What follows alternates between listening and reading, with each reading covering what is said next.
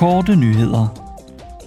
Denne uge drøftede Europaparlamentets underudvalg om menneskerettigheder, krænkelsen af folkeretten og menneskerettighederne hos de ukrainske børn, der er blevet tvangsdeporteret til Rusland eller tilbageholdes med tvang i landet.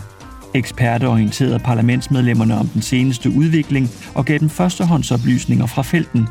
Medlemmerne fokuserede også på de ukrainske civile, der er blevet ulovligt fængslet og tortureret i Rusland, og på de besatte områder i Ukraine.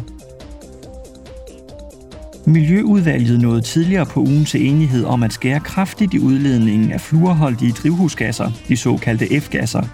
Det skal være med til at hjælpe EU med at nå målet om klimaneutralitet. Parlamentsmedlemmerne ønsker, at EU bevæger sig hurtigere i retning af mere bæredygtige løsninger, og inden 2050 når en total udfasning af hydrofluorkarboner, heriblandt F-gasser. F-gasser tegner sig for ca. 2,5 procent af EU's udledninger af drivhusgasser, og de anvendes i apparater som køleskabe og i klimaanlæg, varmepumper og brandsikring. I går afholdt udvalget om international handel en høring om opbygning af modstandsdygtige, bæredygtige og konkurrencedygtige forsyningskæder for kritiske råstoffer.